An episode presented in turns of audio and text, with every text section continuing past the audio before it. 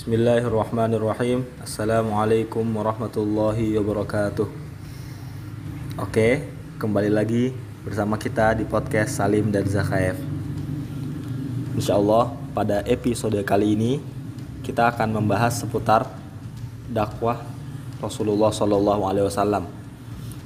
Nah, yang pertama adalah kita membahas perintah dakwah dan apa aja materi-materinya.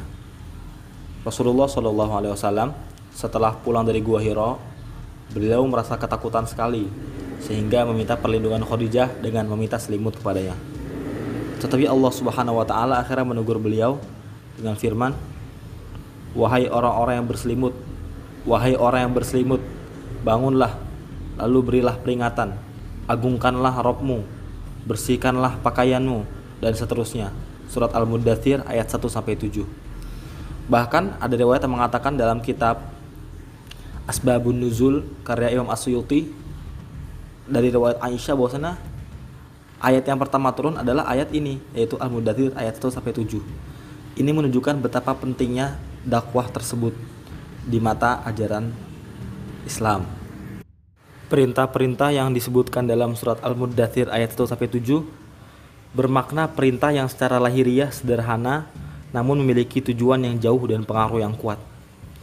Di sini ada beberapa poin. Yang pertama, puncak pemberian peringatan adalah tidak membiarkan seorang pun di antara orang-orang yang berada di alam wujud ini untuk menyalahi keridhaan Allah. Yaitu dengan memberikan berbagai peringatan terhadap siksa-siksanya yang mengerikan, sehingga timbul rasa gentar dan keguncangan dalam hati. Yang kedua, puncak mengagukan Allah adalah tidak membiarkan seorang pun di muka bumi ini untuk berbuat kesombongan. Yang ketiga, Puncak dari pembersihan pakaian dan meninggalkan perbuatan dosa adalah mencapai pembersihan lahir dan batin serta pembersihan jiwa dari segala jenis noda dan kotoran secara sempurna. Sehingga jiwa manusia berada di bawah naungan rahmat Allah, pemeliharaan, pengawasan, petunjuk dan cahayanya. Di samping itu, dapat menjadi figur bagi masyarakat di hadapan hati yang menyimpang sehingga seluruh perhatian dunia terpusat kepadanya. Keempat, Puncak tidak memberi dengan maksud memperoleh balasan yang lebih banyak adalah tidak menganggap perbuatan dan jerih payahnya adalah sebagai sebuah perbuatan yang besar, tetapi senantiasa berupaya dengan sungguh-sungguh dalam setiap amal. Kelima, ayat tersebut mengisyaratkan hal-hal yang akan kami sampaikan, yakni adanya gangguan-gangguan dari orang-orang yang menentang, mulai dari melawan, melecehkan, dan memperolok-olok, sampai berusaha untuk membunuh beliau dan para sahabatnya, serta membinasakan orang-orang mukmin yang mengikutinya. Allahu Akbar. Alangkah sederhananya perintah-perintah tersebut dalam bentuk lahiriahnya dan alangkah indahnya penyampaiannya yang tenang, namun alangkah besarnya dalam implementasi. Alangkah besar pengaruhnya terhadap badai besar yang menghempas seluruh sisi dunia dan membiarkannya hancur lebur. Bangkitlah Rasulullah Shallallahu Alaihi Wasallam. Beliau senantiasa bangkit lebih dari 20 tahun. Beliau tidak beristirahat, tidak diam, dan tidak hidup untuk dirinya serta tidak untuk keluarganya. Beliau senantiasa bangkit, berdiri tegak di atas dakwatullah, memikul beban berat, amanat besar di bumi ini, beban seluruh manusia, beban seluruh akidah, beban perjuangan dan jihad di berbagai medan. Beliau hidup dalam peperangan yang terus berlangsung lebih dari 20 tahun.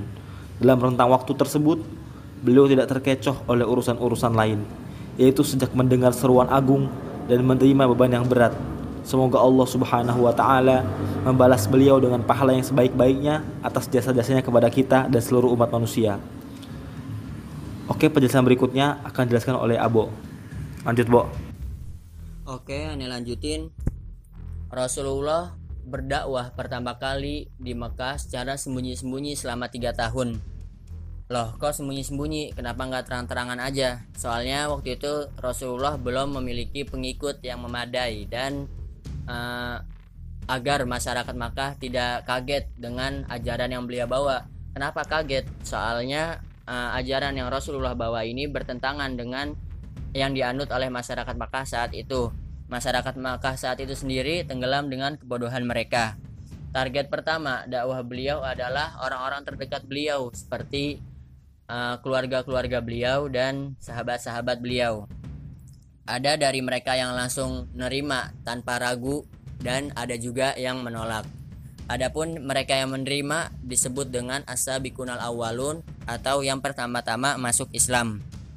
uh, Asabiqunal Awalun ini uh, ada Khadijah binti Khuwailid uh, yang istri istri Rasulullah sendiri, Zaid bin Harisah yang merupakan pembantu Rasulullah, uh, Ali bin Abi Thalib saat itu masih anak-anak dan Abu Bakar. Lalu setelah itu Abu Bakar berhasil mengislamkan beberapa teman dekatnya seperti Utsman bin Affan, Zubair bin Awam, Sa'ad bin Abi Waqqas dan Tolhah bin Ubaidillah. Rasulullah memulai dakwah secara sembunyi-sembunyi ini setelah turun awal surat Al-Mudasir. Jadi Rasulullah dakwah sembunyi-sembunyi di Mekah selama tiga tahun dan dimulai ketika awal-awal uh, ayat surat Al-Mudasir ini turun. Salat adalah wahyu yang pertama-tama turun uh, kepada Rasulullah. Ibnu Hajar menuturkan sebelum Isra Nabi Shallallahu Alaihi Wasallam dan para sahabat sudah pernah melaksanakan sholat.